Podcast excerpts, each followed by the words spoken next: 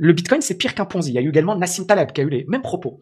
Euh, et donc, euh, Macaulay, il dit, OK, avec un Ponzi, on peut récupérer une partie de son argent. Mais avec le Bitcoin, non. Il dit, si le Bitcoin s'effondre, tu pourras jamais récupérer ton argent. OK? Aucune application dans la vie réelle. Il disait, voilà, on parlait du Bitcoin comme allant remplacer les monnaies traditionnelles, le dollar en l'occurrence. Mais euh, voilà, c'est trop lourd, trop lent, pas efficace. Donc, ça ne sera jamais une monnaie. Toute l'humanité perd parce que les crypto-monnaies polluent énormément. Et donc, ce n'est pas une bonne chose. Donc ça, c'est son avis.